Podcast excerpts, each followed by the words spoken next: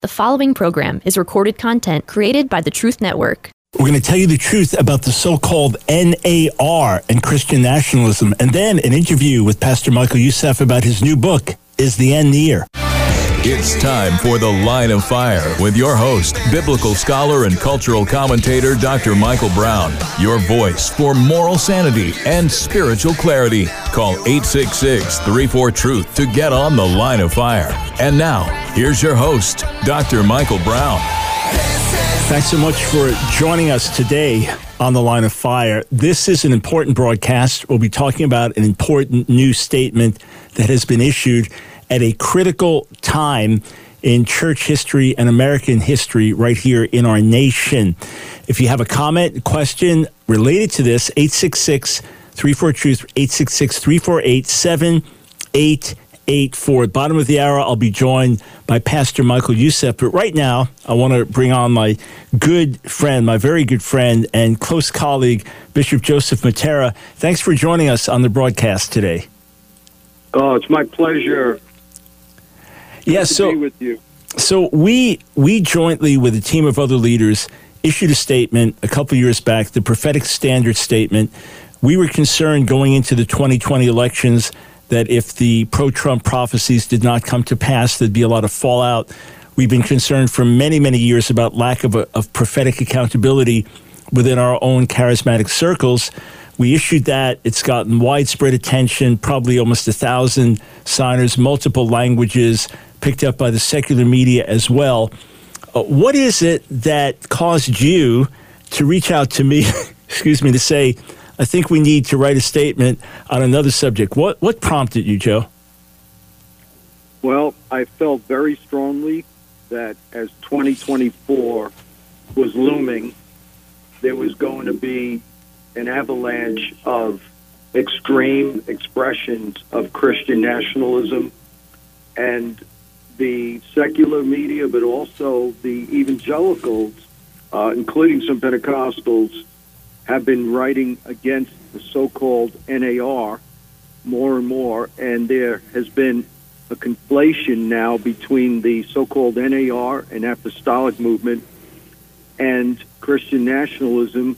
Uh, some because people from both uh, camps are working together, but uh, others are just lumping everyone together, including me and you, together with anybody who's an extreme uh, Christian nationalist. And I felt like it's just going to get worse. I almost felt like I was a sitting duck because I was the I am the national convener for something that has the term apostolic in it, the United States Coalition of Apostolic Leaders. And I just felt like, man, we need to make a statement to give the body of Christ discernment, but also to distinguish between what we believe and what is being touted uh, by some, and also uh, bringing out some of the misinformation by the media and the exaggerations concerning a quote unquote NAR global conspiracy. Right. So this this was our opportunity to take the narrative into our own hands. We understand that we're going to be misreported on many occasions and lied about, maligned, intentionally, unintentionally. We know that many within the body will still misreport, even unintentionally. But this was for us to say, okay, here's what we do believe. If you want to attack us, attack us for what we do believe, not for what we don't believe. You know, Joe, I've had people tell me, well, well Dr. Brown, you're a leader in NAR. I said, well, tell me what NAR believes, tell me what NAR holds to. And they tell me, I said, well, I don't believe in any of that. Well, you're still a leader in it. So it's so ambiguous. This is our way of laying things out clearly. Now, now before we get into the statement itself, you've been working for many years on, on really your kind of your life work, a statement on apostolic ministry. You you earned this. This is part of your doctoral work in in producing this, but it's now out as a book. So, friends, if if you want to find out what we mean by apostolic ministry, what we believe in, what we don't believe in, how it works in churches, in cities, in nations, what are abuses, what are biblical truths. This is the this is the place to go. It's it's the first of its kind to be this comprehensive. So, Joe, just tell us the name of your book and and why you you put so many years into it. Yes. Well, the name of the book is The Global Apostolic Movement and the Progress of the Gospel. It is now on Amazon and Kindle in printed form. And uh, I'm I was getting a doctorate, a THD, actually, a theology doctorate, from a non charismatic school, Antioch International, which deals with a lot of church planting movements across the world, probably the largest church planting movements. And when I went into that doctoral program, I told them I don't have time to uh, do something that's going to take me away from my primary mission. So the president agreed that it would be a book, that my doctoral thesis would be written so that it would be eventually released as a book. And uh, and so I killed two birds with one stone. I got my second doctorate. I have a doctorate in ministry already, and now a THD, and had to do minor alterations to release it as a book. And so there's never been a scholarly book uh, from a practitioner that I know of that's been released before, so people could get inside information as to uh, how it's evolved in the last 50 years from the United States and the world, how it's connected or disconnected from church history, what are the patterns that have to be replicated from the first century that we would call primitivism, what are some of the primary uh, uh, teachings that have influenced the present day apostolic movement, some good, some bad, and what are some of the things we need to correct moving on to the future. So it's very, very comprehensive. Yeah, it, really is. Friends, the global apostolic movement, if you're pastor, leader, it's something you'll be able to embrace. If you're a theologian, you'll be able to get it. If you're just interested but want to do a serious read, it's very readable. It's clearly written, but it's super well researched. And again, I couldn't have thought of a better person to write it, Joe. I'm not just saying that to say it, but but you know uh, the areas that we, we're in agreement on, and, and you're the one to articulate this. All right, so to our statement, you can read it for yourself. You can share it if you're a Christian leader. We welcome you to sign it if you agree with it. Go to NAR, so NAR and ChristianNationalism.com. NAR and ChristianNationalism.com. So, Joe, I'm going to start to read through it and then ask for your commentary on different points. All right? So sure. the statement, and, and, we got an initial about 60 key signers, uh, apostolic leaders, prophetic leaders, professors, pastors, different ones to sign on. And then in the days ahead, we would expect hundreds of other leaders to sign on as well and say amen to this. So, in light of the controversy surrounding the terms New Apostolic Reformation, NAR, and Christian nationalism, we're issuing this statement of clarification. We affirm the importance of Ephesians 4:11 ministries for the church today and believe that such ministry functions have existed throughout church history even if not described in these exact terms. So Joe, if we're looking through church history at people that you would say were apostolic, not just pastors, teachers or evangelists, but apostolic people in church history outside of the New Testament, what, what kind of people would you point to? Not contemporary, but in church history. Yeah, well, there's always been a line of people who have uh, functionally been apostolic, and in church history, out of honor and respect to the original 12 apostles after they all died off, essentially the bishops of the church became the successors. So anyone could do a Google search of some of the bishops, for example, of Antioch. Uh, after John would be uh, Ignatius. You got people like Irenaeus, uh, you you've got people like Gregory the Great, Gregory the theologian. You have people like Augustine. Uh, you know, more modern times in the Reformation, who could argue that John Calvin was an apostle and, and function. Martin Luther, uh, John Wesley would be the closest thing to modern day apostolicity. Uh, so we can go on and on from the earliest days of the church up until recent times. Uh, and the way we uh, construct apostolic uh, in many ways outside of the charismatic gifts. You know, Paul said he moved in signs and wonders. If you just take that away for a minute, even non charismatics fit the template of a modern day apostolic function.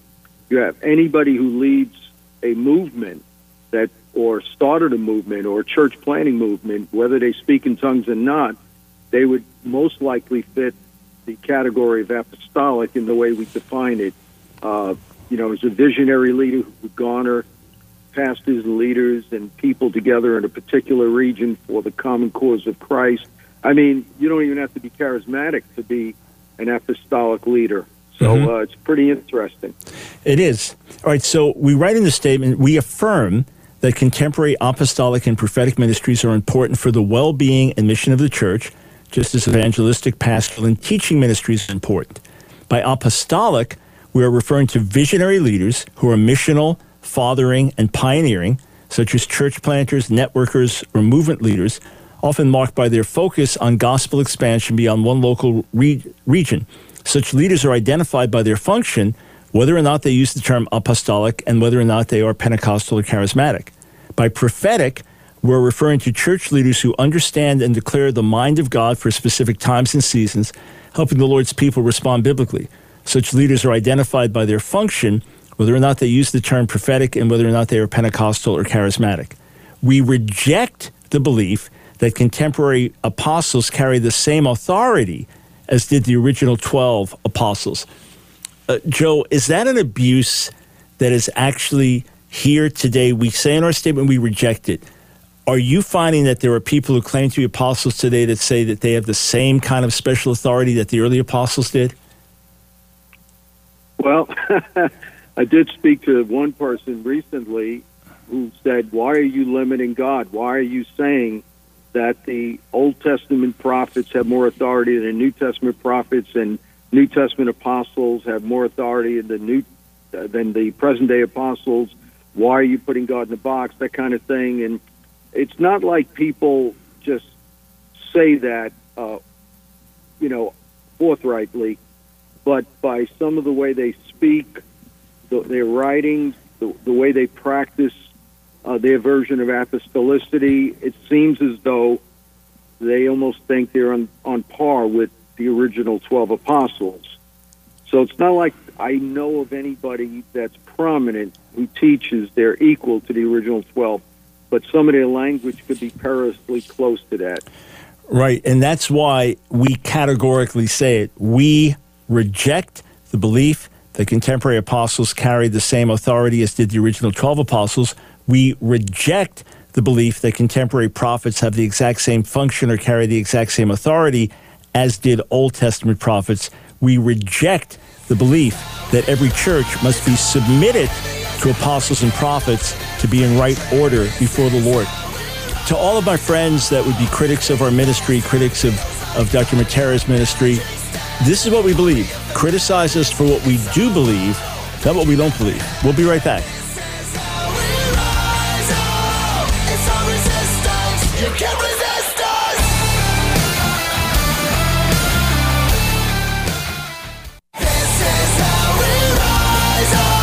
It's The Line of Fire with your host, Dr. Michael Brown.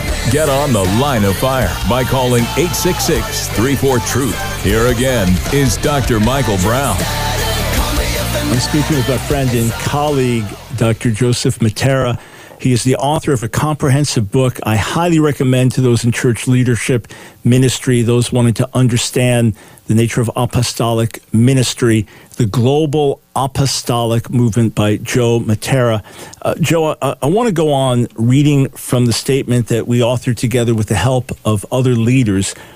You can read it, friends, at NAR and ChristianNationalism.com.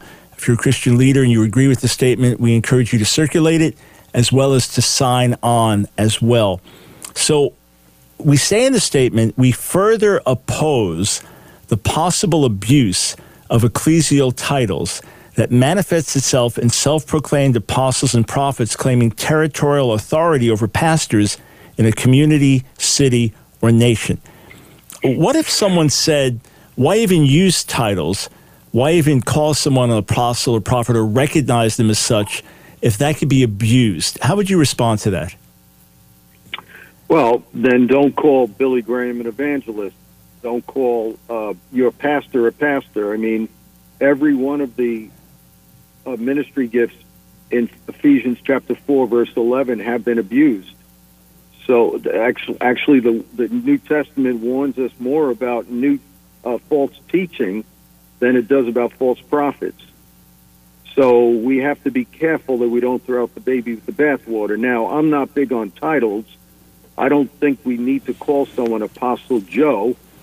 As a matter of fact, most of the true apostles I know don't use the title. It's more of an adjective. Uh, however, that being said, because you use the title doesn't make you an apostle. And some people have used the title to try to take authority over others. And to me, it's if you have to have a title, sometimes it could be because you're insecure and you're not bearing enough fruit. So you need to hide behind a hierarchical definition uh, instead of practical application. Didn't John Paul Jackson once say, if you have to tell someone you're a prophet, you're not? Something like that. Yeah, yeah, I think I heard something like that. Yeah. All right, let me let me go right. on with this. Let me go on with a statement. We reject the belief that quote new revelation is essential for the life and growth of the church, or that contemporary apostles or prophets are the only ones privy to such quote new revelation.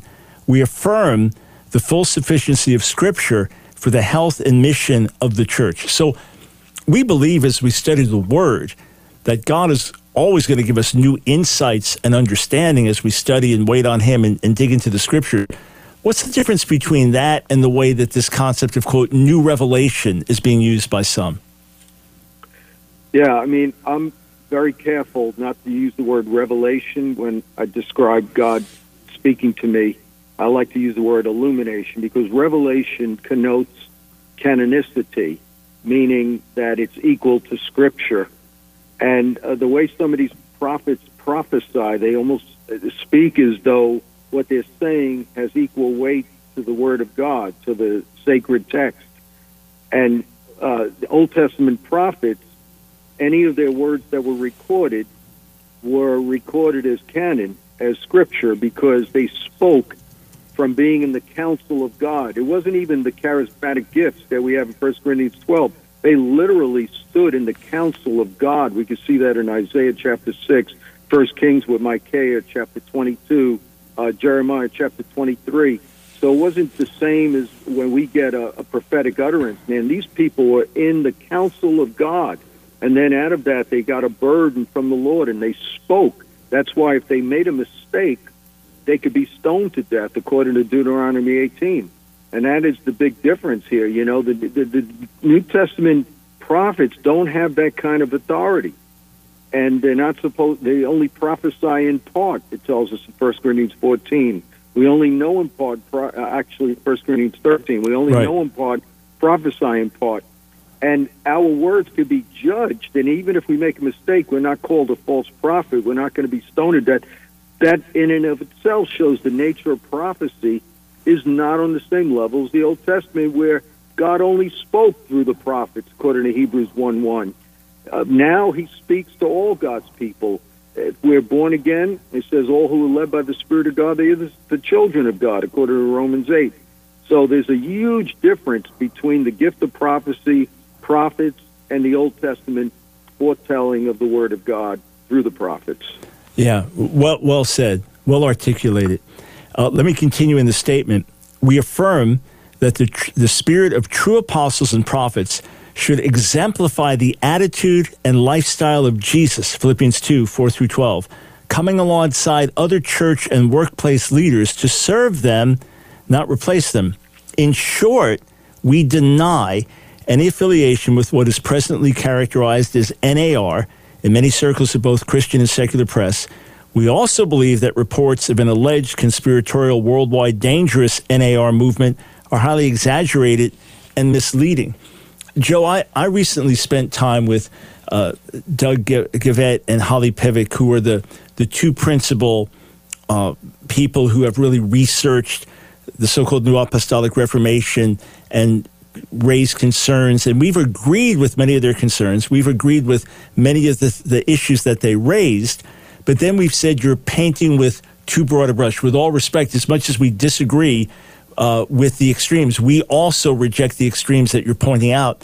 We believe you're painting with too broad a brush so that almost anybody can be put under NAR. And I said, since I, am very forthright about what I believe. You're very forthright. We don't apologize for being Pentecostal charismatic for believing in what's referred to as Ephesians 4:11 or fivefold ministry. I said, why then do I deny any affiliation with so-called NAR, if not for this NAR thing being partly a myth and the parts that are real I don't agree with? Uh, how would you explain if, hey, you're the leader of the U.S. Coalition of Apostolic uh, Leaders, you, you're, you're the convener of that, and, and you're part of the International Coalition of Apostolic Leaders, and you've written a whole book on the global apostolic movement. Why then do you say, A, I'm not part of so called NAR, and B, the way NAR is described is not accurate? Yeah, well, first of all, NAR was a term used by Peter Wagner as a missiologist and researcher to describe a divine phenomena that was going on all over the world where uh, apostolic leaders are being raised up by God since the beginning of the 20th century to lead movements and even start denominations.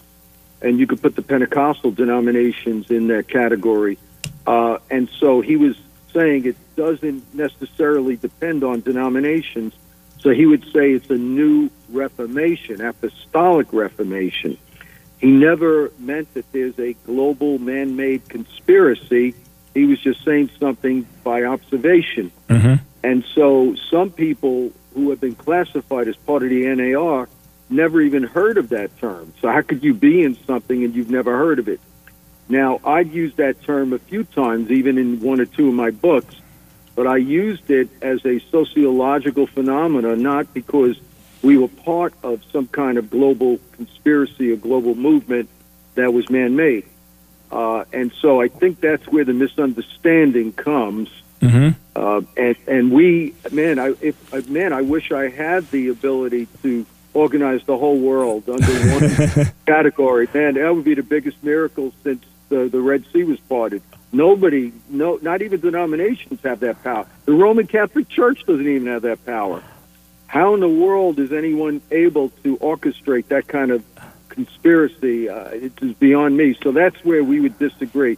I would agree with the NAR as a missional term, but not as a conspiratorial term. You know, some someone told me that when Peter Wagner was first coining this, looking at what was happening around the world, he described it as post-denominational. This is going back to the early 1900s, looking at things, the church movement in China, this country, that country. So totally unrelated, unless the Holy Spirit was behind it all, but otherwise totally unrelated to one another. Different phenomena, different styles of leadership, ministry, but they were marked by not being part of traditional denominations. So I was told recently that when Peter Wagner was first looking at it, he referred to it as post denominational. I'm getting the second hand. And that Jack Hayford suggested that that could sound like a put down of denominations, which many were healthy, growing, etc. So then others suggested why not refer to it as, as a new apostolic reformation, and that's how it came about. Not only the accuracy of that, but he was describing something that was simply outside of of traditional denominational working, and that's what it was. And it continues to be happening around the world. And the vast majority of, of what's happening is unrelated, and one doesn't know what the other's doing. And they have diverse expressions, except they all get you, you find the worst elements, the extremes, and they get grouped together under NAR. So my appeal to Doug and Holly, with great respect for their work and their zeal, was to say, hey, find a different term you know, maybe we call it the super apostle movement, SAM, right? Come up with another term, and then let's deal with the abuses as opposed to painting with a broad brush and then negatively uh, describing many people. All right, I've got to go switch gears to another guest. Friends, we didn't even get in halfway through the statement because we, we now take on the issue of Christian nationalism. But go to NAR and ChristianNationalism.com read the whole statement for yourself, circulate it among others, Christian leaders sign on, and then go over to Amazon and check out Joe Mattera's book. It's M A T T E R A, The Global Apostolic Movement. It is must reading. Hey, Joe, thanks for taking time to join us today. Thank you so much for all the great work you're doing. All right, God bless. It. God bless. Bless. All right, friends, we come back. We're going to talk to Pastor Michael Youssef. Is the end near.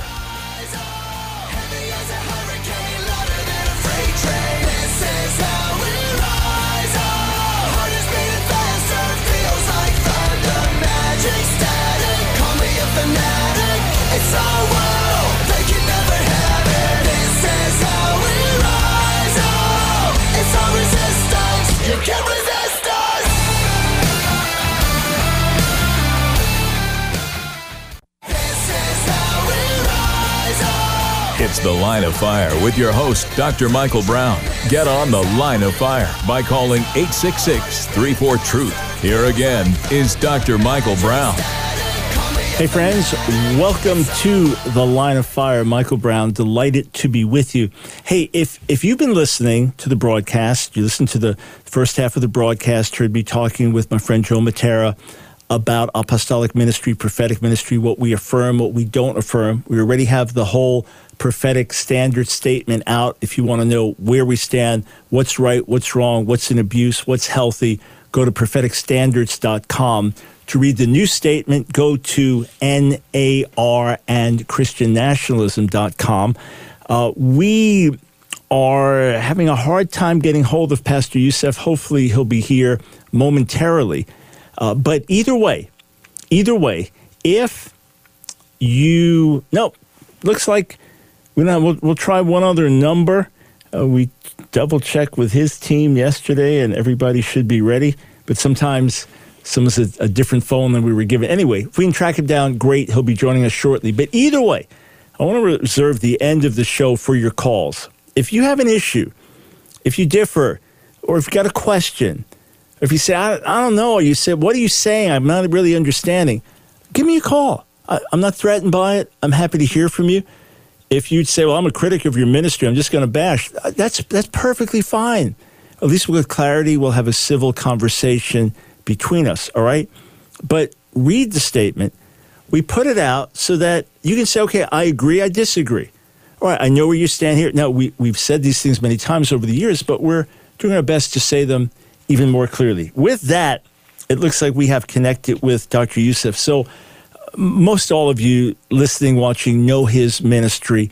He pastors Church of the Apostles, born in Egypt, lived in Lebanon, Australia, came to the States, and has an international uh, teaching ministry on radio and TV. His new book that I'm holding in my hands is The End Near, with a foreword by R.T. Kendall, what Jesus told us about the last days. Uh, Dr. Youssef, thanks so much for joining us on the broadcast. Oh, my pleasure. Thank you so much for having me. Oh, my, my, my joy, my joy. So, the good thing is, I didn't have to take a lot of time introducing you because your, your reputation goes before you. All right we've had a global pandemic. There's talk about nuclear war. Yep. there's a lot of upheaval. Uh, is is the end near? Uh, where where do we stand? Well, you know, people have speculated in the past, as you know, and and I was very hesitant to get into this whole uh, subject, but um, I said you cannot go wrong when you absolutely stick to the words of Jesus. And so I studied Matthew 24 and 25 sideways, upside down through the 50 years of ministry, but specifically in the last uh, couple of years. And, you know, the whole concept of the pregnant uh, woman after giving birth that our Lord tells us, and, and it's very clear to me, he's saying, yes, earthquakes, wars, r- rumors of wars, and all these things happen, and they're always there. But that whole image of a pregnant woman, I have four children, I've attended all their births. We have 11 grandchildren, I've attended some of their births. And, and, and we know that when these labor pains get closer and closer uh, in intervals and they get stronger, then you know, he said, the time is near. And so I take those words that our Lord himself said to look for. These are the signs to look for. And, you know, in that discourse, as you know, Michael, they have a, you know, he talks about two things. He talks about on that day, namely 70 AD, when Jerusalem was razed by the Romans, and he said, but in those days, and I made the distinction between that day, those days, and he, he does that because he's answering two questions. And so, with that in mind, I began to uh, think, you know, with these things happening closer and closer intervals, they are within short period of time, not every few years, now it's every few days. Even knowledge uh, used to double every 150 years, now they're doubling literally uh, every day and a half. Mm. And so uh, that prompted prompted me to just go to the scriptures, see what Jesus said, and write about it, rather than try to speculate. You know, some people through the past said this day or that day, and nobody can do that because Jesus said, even the Son, whom I believe voluntarily did not want the day, know the day, but the Father knew, and until he went back to the Father, I'm assuming he then uh, knew, but he voluntarily did not want to know, and so that he would not let uh, his disciples know. Uh, but since we don't know the day, we're looking at the signs, and all the signs are here, and all six uh, labor pains that he talks about are happening and happening fast, are happening quicker, and so I tell people, you know, lift up your heads because the day of redemption is drawing nigh. For the non-believers, they need to repent and come to Christ. For the believers, they need to get their spiritual uh, bags packed. Uh, I often say to my congregation, I said, I've have, I've had my spiritual bags packed for a long time, and every morning I wake up and say, if it's today, I'm ready. Mm. So, so there's so much fear in the society today. Yeah. There, there's so much fear everywhere. Sure. You're a pastor as as well as a voice on radio and TV. Do you, in your book, help people deal with the fear issue? If, if they read the book, are they going to get more fearful, or are you going to help them deal with oh, your fears? No, no, no, no, no. I explain the origin of fear, the root of fear, and why, if a person has his his or her faith absolutely anchored in Jesus, the greatest days are ahead of them. But if they don't, then this is the time to come. Mm. And it's no use wallowing in fear if, if you don't know Jesus. You come to him, and we know that fear is a spirit, and it is not from God, and it's from the devil, and therefore only the Holy Spirit of God can empower you over fear. In fact, instead of fear, actually there should be excitement that we we going to we're going to be with the Lord and we're going to reign and rule with Him for all of eternity. That that should be more uh, make us happy. Uh, you know, it's like the, the old man said. We read the last chapter. We know we win. Yeah. Yeah. I mean, as simplistic as that is, there's ultimate truth to that, that you know God's kingdom is going to triumph, and therefore you feel bad for those that are, they've, they've risen up in opposition to God. They look so powerful today, I, I feel bad for them because I know they'll, they'll come down. You grieve for them. So, in your book, Is the End Near? You have a chapter called the Noah Imperative. Tell yeah. us about that. Well, you know, uh, again, I've really, uh, uh, Dr. Brown, I, I stuck with what Jesus said. I didn't even want to elaborate on it. And he said that some of the, the ways to know that the end is near as it was in the days of Noah, so shall it be in the days prior to the return of the Son of Man. So, what were those days like? They were carousing, they were eating and drinking, they were entertaining themselves to death, uh, they were mocking Noah, and they they were just uh, out to lunch, if we say in the in the spiritually speaking, and and yet that day came and took them by surprise. And so that now our imperative should tell everybody who hears the message of salvation that learn from those people who, you know, for 120 years he would preach and he will call, he will invite, and he would cajole and beg for people to come into the uh, into the ark. But then when the door is shut, Noah did not shut the door; God shut the door. And the day of mercy is now. The day of grace is now. The day of salvation is now. I am very urgent about this. I started a whole new ministry of going on the road, conducting crusades. Uh, uh, I brought a whole team from the Billy Graham organization. They'll be working with me on this. And uh, we're having uh, uh, major events, evangelistic events around the world next year because I want to plead with people in person, not just through the uh, television screen, but I want to plead with them in, in, in person. Come. Hmm. Now is the time to repent. Today is the day of salvation. Don't put it off.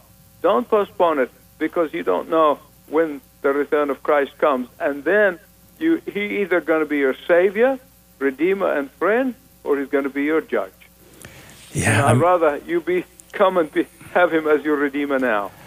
Yeah, I, I, I, you know what? It blesses me to see the urgency and burden in your heart after 50 years of, of ministry. I'm, I'm about the same in terms of you're serving the Lord, and to see that burden and urgency even more uh, as as you see the shaking all around us, the upheaval.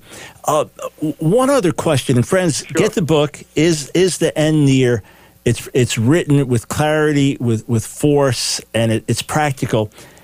When I came to faith in 1971 as a Jewish kid, heroin shooting, LSD using hippie rock drummer.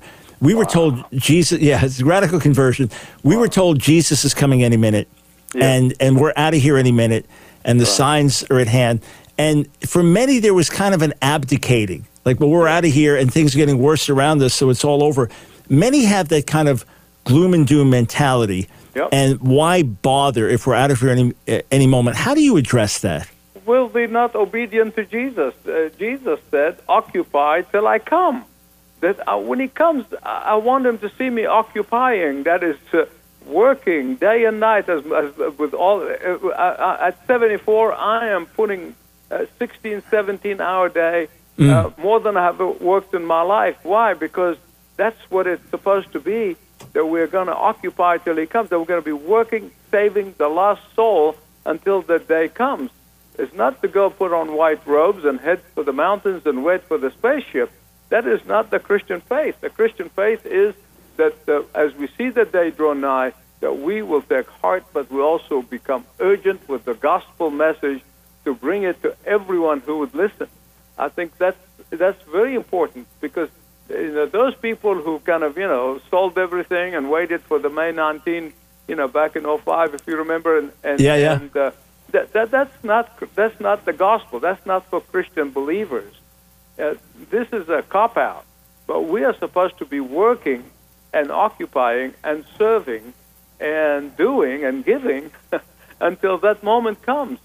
And in terms of uh, in terms of the uh, the, the the the parousia, the the return of Christ, you know, the Apostle Paul. Thought Excuse me. Let, let me let me Go just ahead. jump in. I apologize. We've got a break. If you can stay over through the break, just a couple minute break. Come back on the other side, sir, and you can finish the thought. Wow, great example. Seventy four years old, burning brighter than ever, living with urgency, but living in the here and now. The new book is the end near. Dr. Michael Youssef. We'll be right back.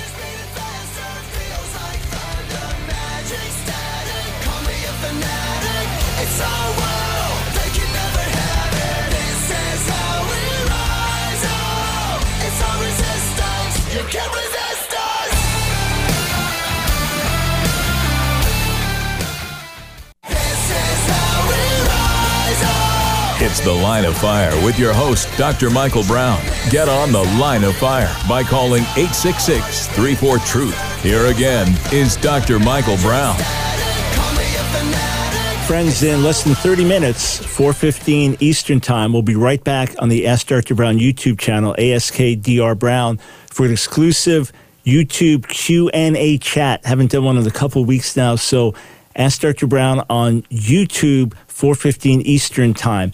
All right, getting back to Dr. Youssef, his new book is The End of the Year. So, yes, you were talking about the word for coming, second coming, parousia, when I had to cut you off uh, right at a break. So, back to you.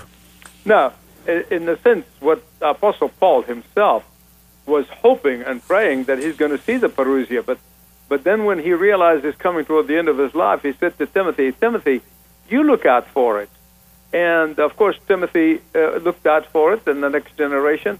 And that teaches me one thing and says that every generation must look for the coming of Christ. Every generation should be awaiting, anticipating, and praying and working. And so, you know, even though our generation is seeing the signs that our Lord Jesus talked about, but nonetheless, even if it doesn't, if it doesn't come for another hundred years, that doesn't make it, it make any difference for me, for example, that I'm going to work harder than ever. I'm going to serve longer and as much as I can and everywhere I can in the globe. Uh, but that's really ought to be our attitude. If he comes this afternoon, I'm packed. I'm ready to go. If he doesn't, and I go to him first, that's great too. Either way, we say head you win, tails you win. so Yeah. waiting for the Lord is a wonderful thing to do. Yeah, it, it really, and just the reality of his return and what that means in scripture and what happens to us and what happens to the world is so magnificent. It, it should be on our minds and in our hearts. And, you know, I feel the same way. I'm, I'm, I'm burning with passion, with desire, with holy fire. I'm just a kid, 67, you know, compared to you, right? But the goal, that's the goal to see everything culminate, the harvest of the nations, the turning of the Jewish people, the, Yeah. the- uh, see Jesus, to live to see that. If not, Yeah. I'm, I'm going to run, and if I don't put the baton into his hands, I'll put it into the hands of the next generation. Exactly. So last, Exactly. last, uh, I asked the last question before. The last, last question. we know all the stats about the decline in professing Christianity in America. Of course, many of the people weren't Christian to start. But we know that people have dropped out. There are various reasons. Some have fallen away. This could be the, the apostasy that Jesus was speaking about. But from your Exactly. vantage point, as an evangelist as well as a pastor, do you see the harvest being ripe even in America? Well, I tell you, I'm not sure about America and I'm not sure about Europe. And here's why, I, in my heart of heart, having traveled, literally circled the globe 67 times, and uh, we have a television station dedicated into Arabic-speaking world, Kingdom Sat. It's in 195 million homes. And having traveled around, I'm seeing people coming to Christ from Islam, from the heart of Islam, at the risk of their own lives, literally, when they, they, they, they, they're signing own death warrant. And when they're coming to the Lord in large numbers and with joy and anticipation, live or die, I'm for Christ, Christ redeemed me. They did not know this, and they have such joy in knowing that and experiencing Christ. And then I see the church in the West, where people just now, after the COVID, they love to stay home and, and in their pajamas and drink coffee and watch you on the live stream. And, and, and uh, kind of the apostasy that he talks about, particularly in, in Matthew 24 24, it's a falling away. These are the people who are supposed to be in the faith, they're falling away from the faith. And at least in my heart of hearts, and I, you know, I take full responsibility, I'm not blaming anybody else for this, that I sense that two things are happening. God is preparing the elect uh, for, the, uh, for, for, for his return. By the same token, Satan is preparing his crowd for the coming of the Antichrist. And so I see both things are happening. And that, again, excites me. Now, sadly, for America, and I love this country dearly, uh, I came here and, and, and this country gave me shelter, and I, I, I love the United States. But I'm seeing, it, here's, the, here's the words of Jesus in 24 24 Matthew. He, the, and talk about the Antichrist, will deceive, if possible, I emphasize those words, if possible, even some of the elect. And that really uh, puts a fire under me in order to warn people do not fall away, do not follow the ways of the world, stand strong, and uh, get your loins geared and, and ready for, for the battle because uh, this deconstruction stuff just aggro- I mean really grieves me to my very soul. And people you know turning away from the faith.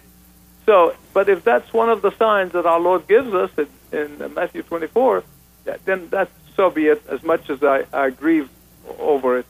But I am seeing things happening globally that which you know in the past uh, everybody kind of put all their signs uh, focused on America. Well it, it, it's fine it's wonderful but I'm looking at the globe. Yeah. uh, for example Revelation 18 when I read it 50 years ago I said now, wait a minute all the merchants of the world talk about the globe all they're going to be moaning and crying and over the lost I wouldn't have understood it back then but now when they talk about economy so interdependent and a blip on the screen in one place in the world is going to cause catastrophe for the rest of the world economically. I said, now I understand what uh, what uh, what uh, Revelation 18 is talking about. Yeah, a- absolutely, absolutely. I'm I'm just with you in, in every word you're saying here. And having traveled the world as, as much as you have, but been to many nations, go to persecuted countries and work with the church, and God is pouring out His Spirit. Things are happening. I've got a book coming out in March on why so many Christians have left the faith and addressing the deconstructionist movement. But we get a we get a one picture in America and Europe, and another picture in Latin America or in Africa or in Asia So it is what you're saying. Satan's building his army, God's building his army and family. And and this is what a time to be alive. Friends, the new book by Dr. Michael Youssef, The End is Near. Thank you, sir, for joining us today. I really appreciate My it. pleasure, Dr. Brown. Thank you for having me. All right, God bless. Well, what a joy! What a joy! That is my first time that that we've chatted. Uh, as far as I know, first time we've met or chatted. So, I'm so glad to hear from our brother there. And um, yeah, that's the book right in my hand here. In fact, it's, it's published by Frontline, which is part of Charisma Media, and uh, they'll be publishing my book due out in March. Why so many Christians have left the faith. Haven't talked about that yet because we're still talking about the political seduction of the church. Uh, but yeah, every every generation doesn't doesn't Paul write that in Second Timothy four, where it says he's fought the good fight, he's he's finished the race, right? He's kept the faith, and henceforth he says that a crown of righteousness is stored up for him. He said, but not for me only, but for all those who love his appearing, all those who long for his appearing. In Second Peter three speaking of the new heavens and the new earth and, and the universe as we know it being refined by fire, burned in fire, right? So, so God makes something newer and better out of it, right? A remaking of the universe, new heavens and new earth, where righteousness dwells. And he says that we can speed it. We can speed the coming of the Lord by our holy and godly living. If you're a traditional Jew, you're very familiar with that concept of performing the mitzvot to hasten the coming of the Messiah. Especially that would be emphasized in, in Hasidic mystical circles, but traditional Judaism in general. That by performing the commandments, it is bringing a certain sanctification with it. And as, as uh, in the Talmud, if, if all of Israel kept the Sabbath two straight weeks, then the Messiah would return.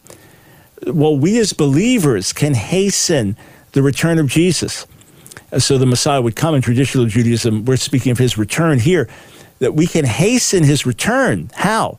Well, one way is by godly living. Another way is by coming together in, um, in union, where we can unite together in Jesus. And, and then another area, of course, the most obvious is the Great Commission, bringing the gospel throughout the earth and, and, and then working towards Israel's salvation. These are things we can do to hasten his return. So you can live with that sense of something on the horizon. And it's getting closer, right? With each generation, it's getting closer.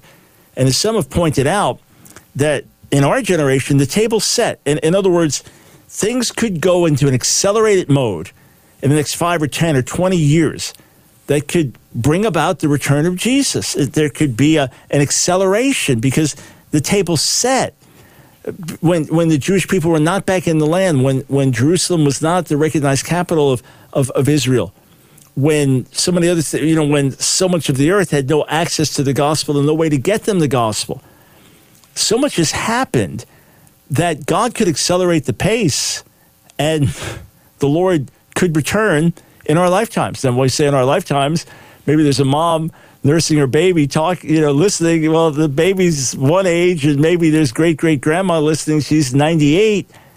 What do I mean in our lifetimes? Well, soon, soon enough that I get to see him.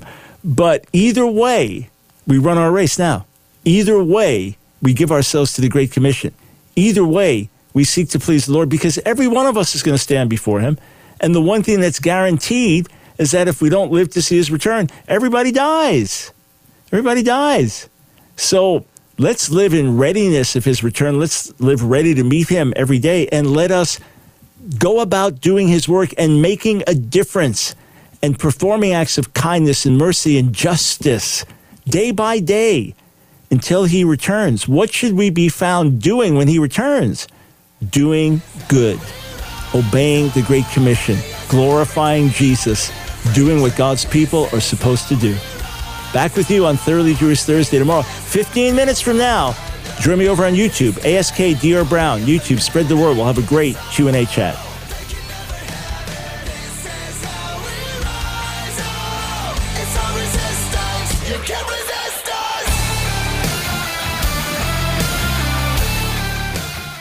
Another program powered by the Truth Network.